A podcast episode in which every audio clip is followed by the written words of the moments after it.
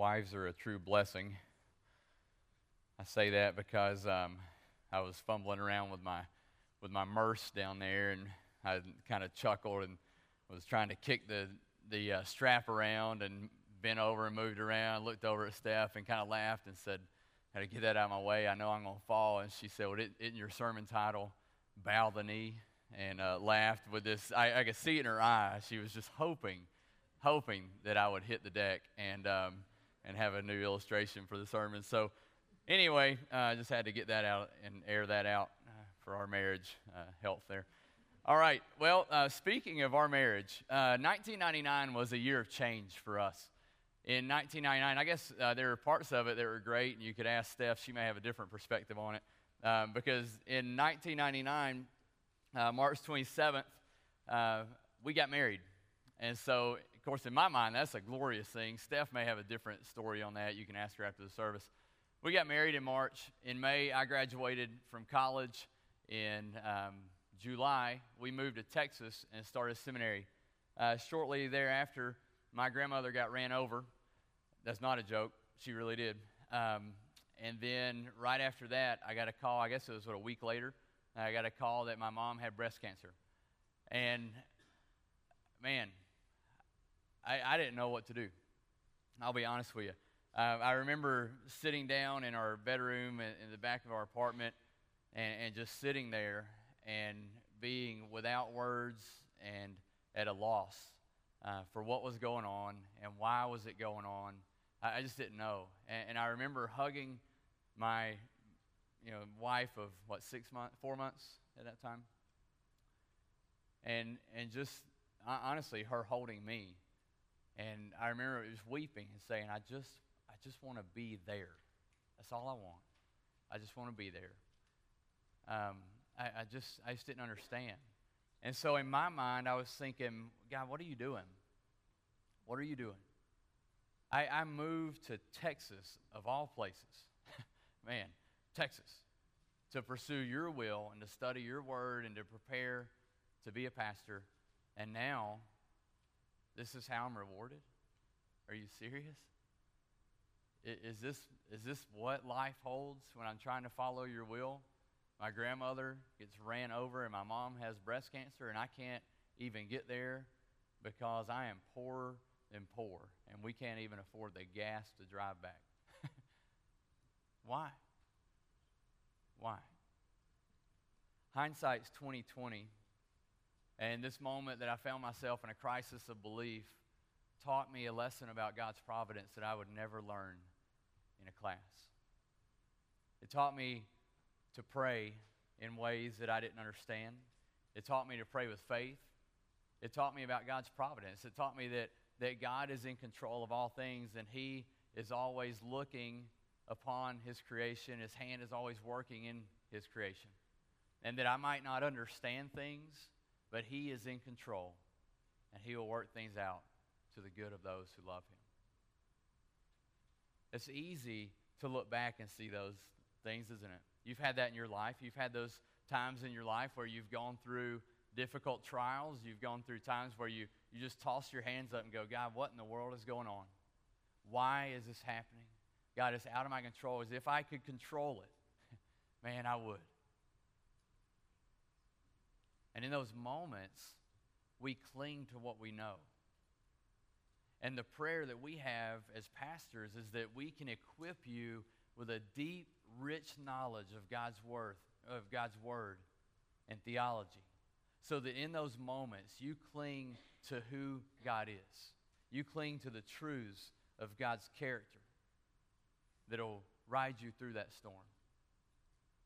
The reality is, as you heard a couple weeks ago, and as you've heard through our series through Nahum, that we live in a, in a world that's filled with tragedy, filled with disasters, evil, injustice, oppression, wickedness. They're all a result of sin.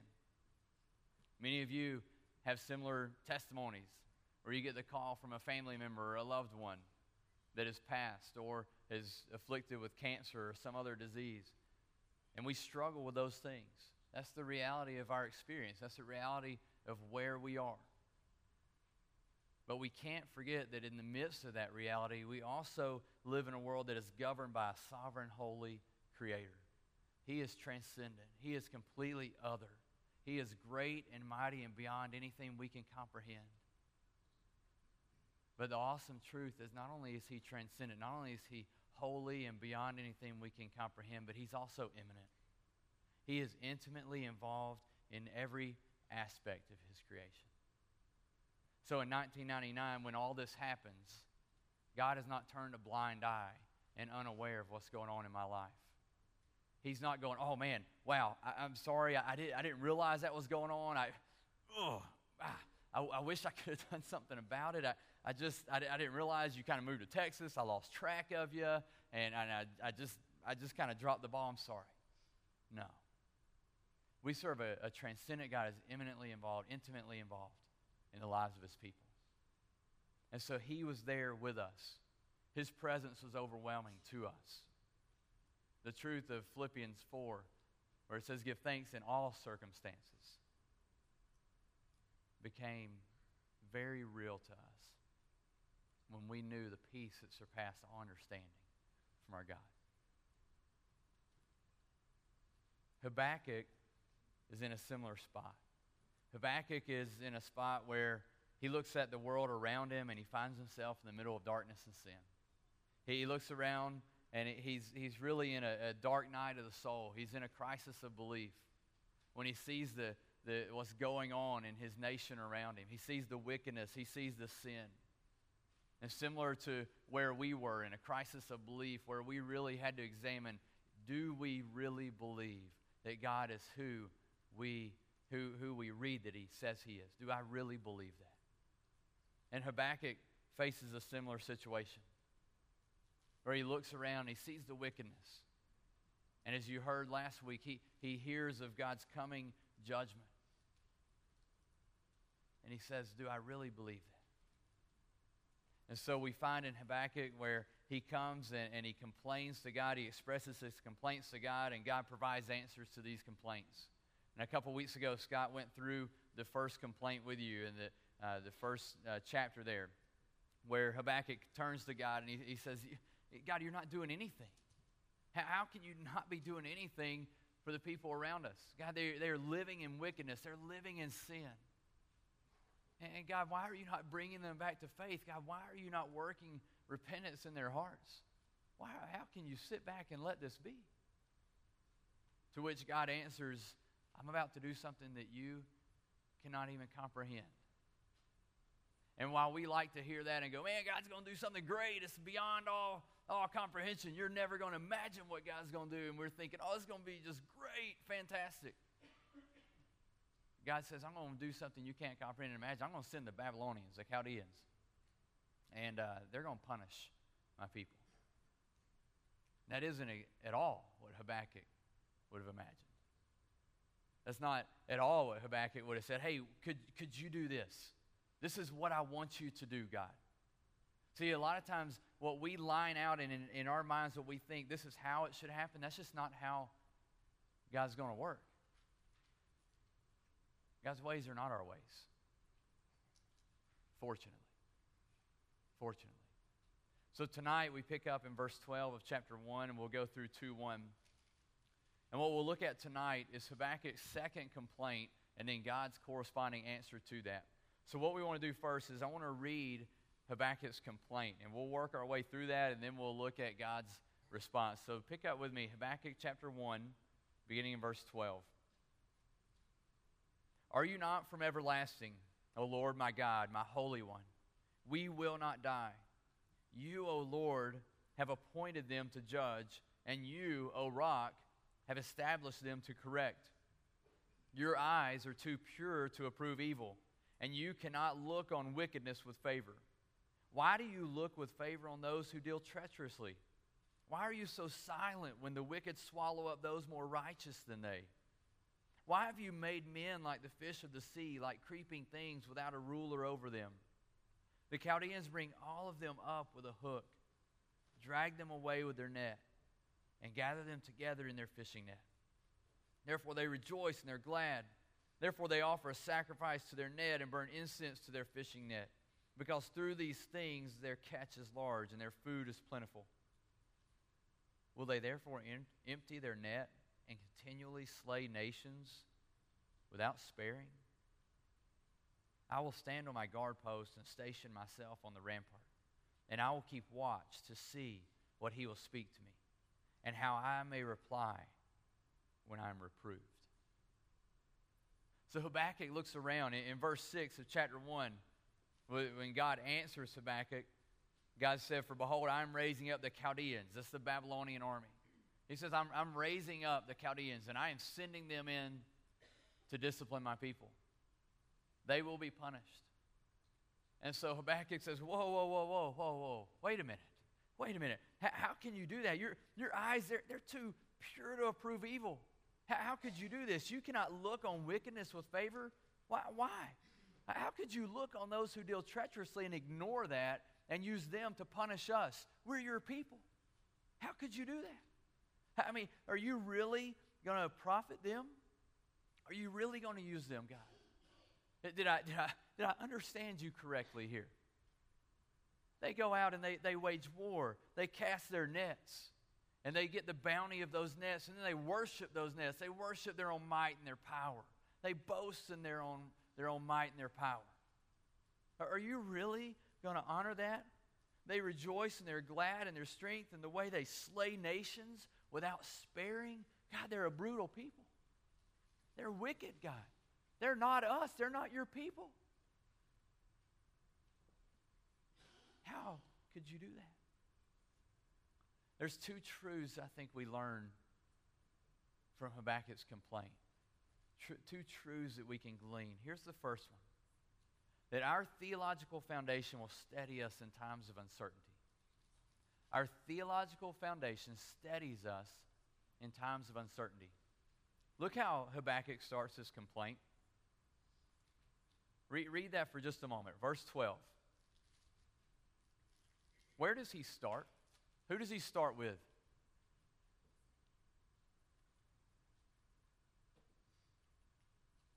Where does he start? You can answer. Does he start with the Chaldeans?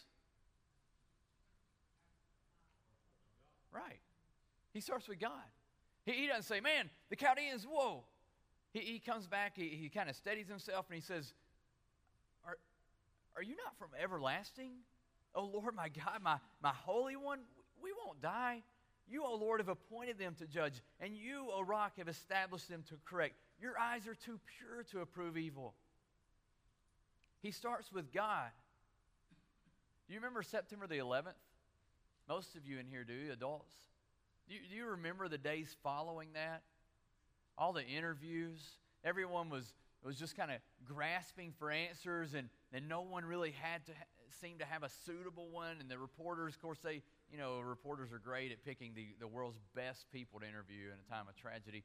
That they, they pick great people to interview, and they walk down the street, and people, you know, I, I don't know. I, well, well, do you think, what, what about God? I, I, well, we're praying. Are, are you religious? No. Okay. Well, well, who are you praying? I, am just praying for them. Do you, do you think God was there? No, God wasn't there. So God, yeah, God didn't do this. There's no way. God, God would never do this. God would never allow this to happen. God couldn't be there. It was out of his control.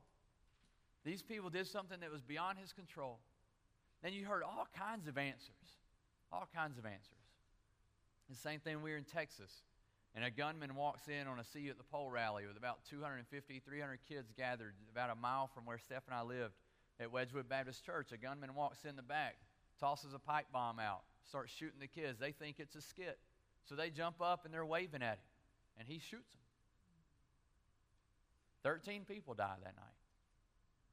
Tragedy. They're, they're interviewing people. They're interviewing people from the church, and they're interviewing people all over.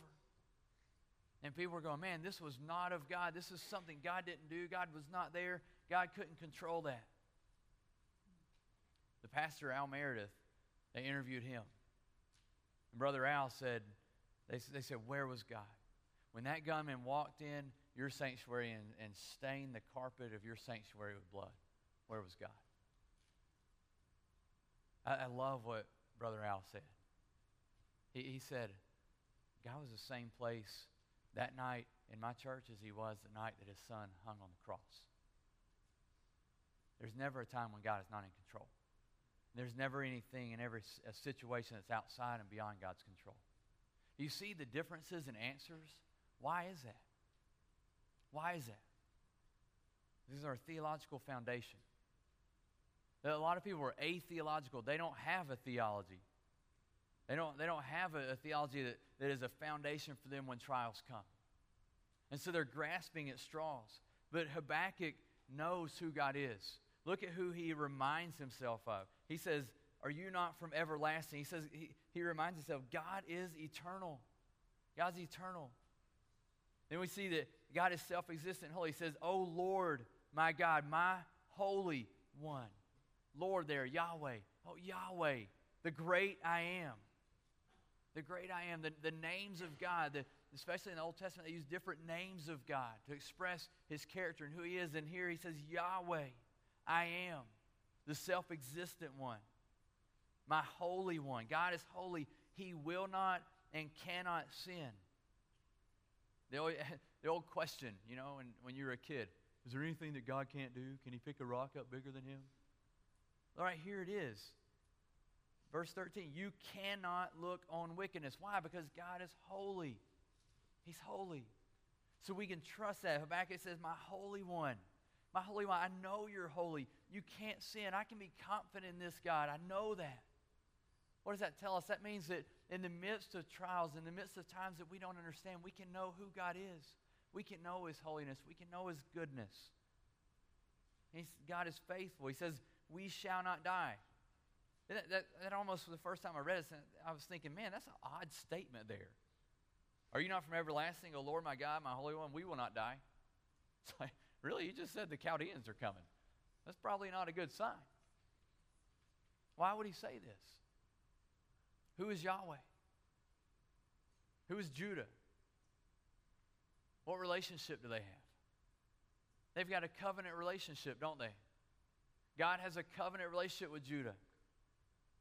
Habakkuk can say, We will not die because he knows that God has established a covenant with them. And no matter what happens and how that punishment is going to look, God is not going to wipe out his people because he's made that promise.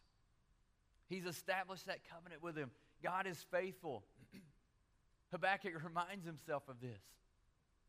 We won't die. I know who you are, God. We will not die. He makes a statement about God's providence. He says, You, O rock, or you, O Lord, have appointed them to judge. The ESV says, You have ordained them to judge. You, O, o rock, have established them to correct. God is mighty over them. This isn't something out of God's control. This isn't something that God's wringing his hands going, Well, the Babylonians are coming, and they're, man, they're a mighty army. I just can't do anything about it. So um, we'll do the best we can, and we'll get you through it. No, Habakkuk, looking at what's coming, says, God, you're everlasting, you're holy, you've established a covenant with us, you're faithful, and God, you've appointed them to come. You've appointed them. God, you've established them to correct. What a statement of faith from Habakkuk. What a statement of faith. So you see how incorrect theology and correct theology can determine how you respond to something. 9 11, Wedgwood, where was God? He wasn't there. Was it out of God's control? Sure it was. God's just not that great. That's poor theology. That's unbiblical theology. But you see biblical theology and the foundation it sets that where was God? God was there in the midst of it. Where was God? He was with his people. Was it outside of God's control? No. I know that even in the midst of this, God is going to work all things to the good of those who love him and are called according to his purpose. I don't understand, but I'm trusting my God, my Holy One. Theological foundation is critical. Matt preached to the youth Wednesday night. I love, absolutely love what he said. He made a statement. He said that we need to get our theology of suffering correct now so that when trials come, you will respond in a way that glorifies God. You don't wait till trials come to figure out a theology of suffering. We get theology now so that when the dark night of our soul comes, we cling to our God. We cling to our God.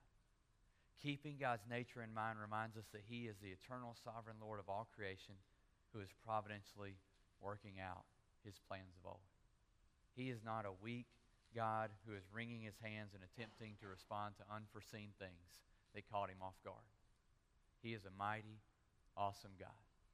So, truth number one that you need to glean is that a theological foundation will steady you in uncertain times. Number two, in uncertainty, we must be careful to turn to God and not from God. Turn to God and not from God. As we carry on through there, what, is, what does Habakkuk do? As he said, God, I'm out of here. I, I'm totally turning my back on you. I don't understand. I'm turning my back on you. Is that what he did? No.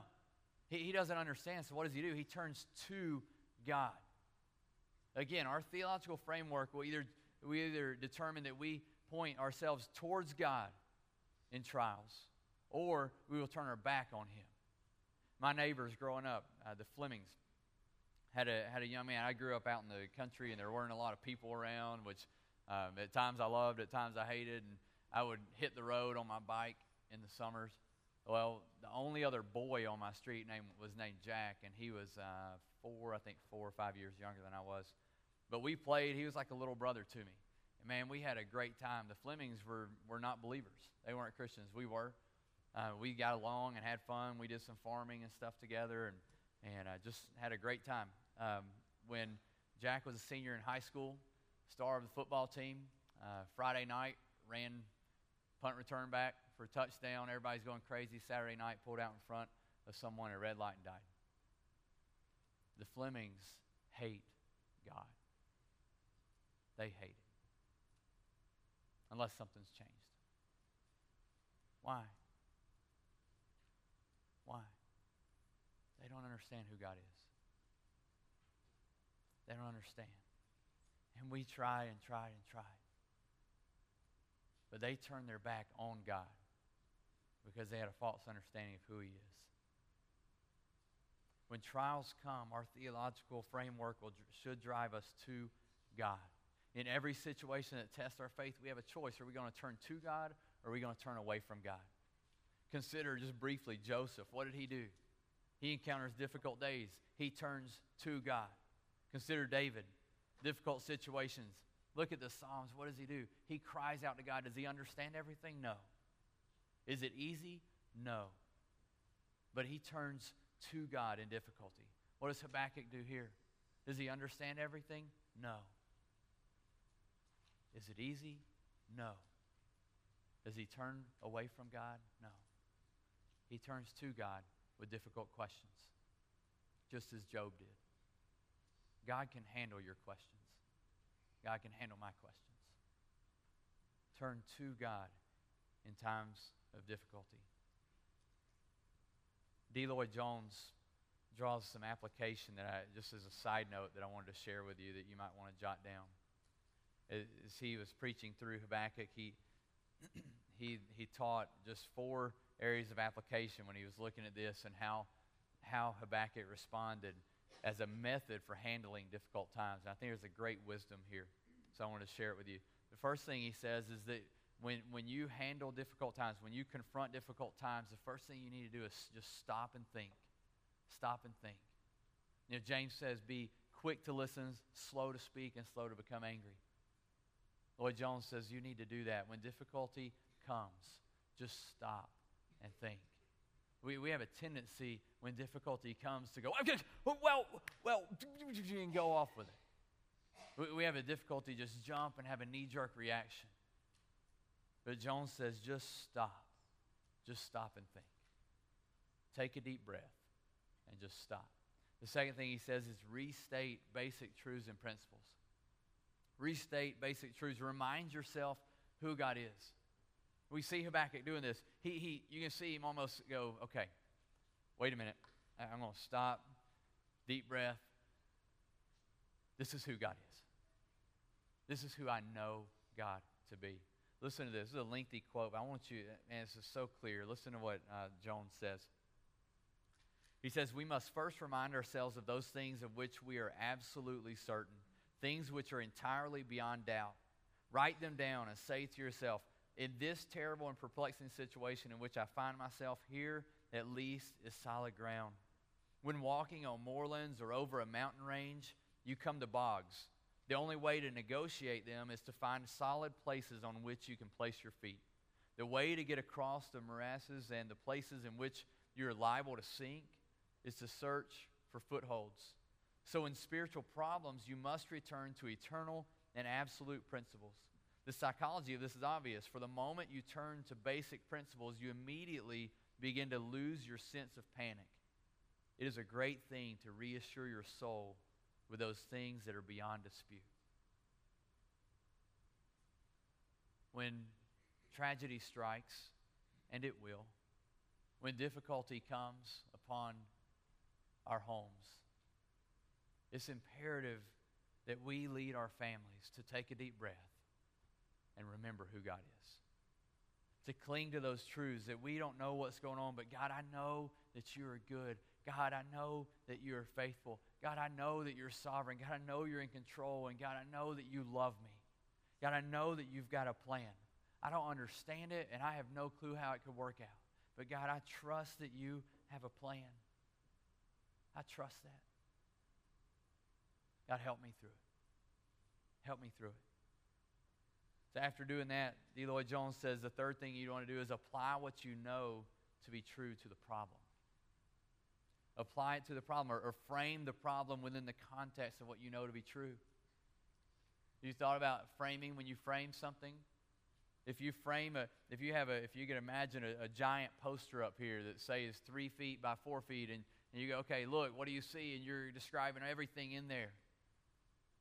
And so then I bring an eight by ten frame and I go, here, boom. And you go, oh, well, I see a girl and I see her mom holding hands walking through a field. why do you see that as opposed to everything else? Well, because it's framed. Frame the problem, frame the situation in the truths of God. Frame what's going on in the context of what you know to be true about who God is. The last thing he says is commit the problem to God in faith. Answers don't always come quickly, do they? Things are not always resolved quickly. We, we are the world's worst, I think. Or, well, I won't, I won't lump you in this. I'm the world's worst at reading Scripture without any idea of time. I, I'll read through and go, okay, it took me 10 minutes to read about Joseph. That's not a big deal. I could press on for 10 minutes. It was resolved. And I think sometimes we, we fall into that where we read something or we read Job and we go, wow, this is not something that happened like this today and was resolved tomorrow. Joseph didn't find himself in those situations and go, God, get me through the night. And he woke up the next morning and everything was resolved. Habakkuk didn't say, God, what are you doing? And God said, Well, here it is, man. Oh, all right. Chaldeans will be here tomorrow, taken care of. Tuesday, we're good to go. Answers don't always come quickly. That's why we have the psalmist crying out, God, what is going on? God, why are the wicked prospering? Why is everything going around me, God? We must press on and commit the problem to God in faith, which leads us to God's answer. Starting in verse 2 of chapter 2. Read with me. Then the Lord answered me and said, Record the vision and inscribe it on tablets that the one who reads it may run. For the vision is yet for the appointed time. It hastens towards the goal, and it will not fail. Though it tarries, wait for it, for it will certainly come. It will not delay. Behold, as for the proud one, his soul is not right within him. But the righteous will live by his faith. Furthermore, wine betrays the haughty man, so that he does not stay at home. He enlarges his appetite like Sheol, and he is like death, never satisfied. He also gathers to himself all nations and collects to himself all peoples. God starts by answering and says, Listen, record the vision, write it on tablets. Don't just write it on a scroll, write it on tablets. Commentators say, you know what, this alludes to the fact that this vision is so important that it needs to be enduring. It alludes back to what else was written on tablets the law, the covenant. Write it on tablets. This is important. This isn't just words, these are important words. This is an important truth that you need to know, my people need to know for all generations. It needs to endure. This truth cannot be forgotten. It can't be forgotten. Verse 3, he says, The vision awaits its appointed time. Then he says, If the answer seems slow, wait for it. It will surely come. What is God doing? He's reminding Habakkuk that he's, he's just simply saying that creation is progressing along my timetable. It's going along my schedule, not yours. You may be wanting it to happen now. You may be wanting an answer now. You may be wanting everything to be resolved in your family right now. You may be saying, God, deliver us. God, save my kid. God, come on. Do it now. Do it now. Do it now. And God's saying, You wait. Wait. I'm operating on my time frame. Trust me. Just trust me. Just trust me. I'm not operating on your time frame. I'm operating on mine. We come to verse 4. Most commentators say this is the, the content of what God has been speaking of. He says, Behold, as for the proud one, his soul is not right within him. He is pride filled. He is governed by pride. His soul is not right within him. What does that mean? He, there is no salvation for the proud. But the righteous will live by his faith. The righteous will live by faith. God doesn't just say, hey, listen, here's the answer right here. God says the righteous are going to live by faith. All this going on about you, everything that's happening, you don't understand. The righteous live by faith. The righteous live by faith. God calls Habakkuk to a deeper faith and trust in Him. The reality is that trials in our life deepen our faith. God uses those to deepen our faith in Him. Man, my faith was so much deeper two years later in 2001 when we moved here. My nephew had an aneurysm, and Steph's grandmother was, her torso was consumed by cancer. Man, we handle that completely different than we did two years before. Why? Because God used trials in 1999 to deepen our faith and prepare us for what would happen in 2000, well, it's 2002. Man, praise God for what He took us through in 99. Praise God for that. He taught us to live by faith. Habakkuk 2.4 is quoted three times in Scripture. Paul quotes it in, in Romans 1.17 and Galatians 3.11. And then the writer of Hebrews quotes it in 10.38.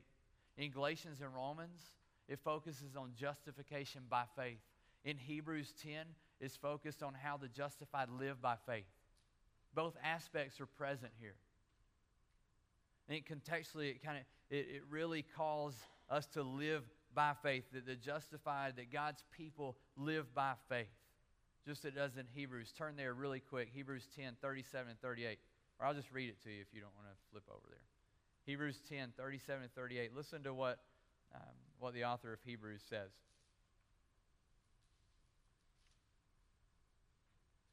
We'll start actually, we'll back up to 36. For you have need of endurance, so that when you have done the will of God, you may receive what was promised. For yet in a very little while, he who is coming will come and will not delay, but my righteous one shall live by faith. And if he shrinks back, my soul has no pleasure in him. But we are not of those who shrink back to destruction, but of those who have faith to the preserving of the soul. Listen, we are not those who shrink back. We are not those who meet difficult times and go, God, we can't handle it. God, we don't know what to do. We're going to turn our back on you. We are His people, and we cling to Him because we know Him. He has saved us, He has called us according to His purposes. And we trust the promises of Scripture. We know He is holy. We know He is good. We know He is faithful. So we may not understand the situations, but we know who God is and we will ever trust Him. We don't shrink back. Judgment was coming in the day, it was coming.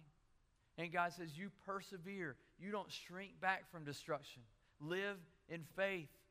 You can await the judgment of the Lord and live in faith because you know who holds your soul.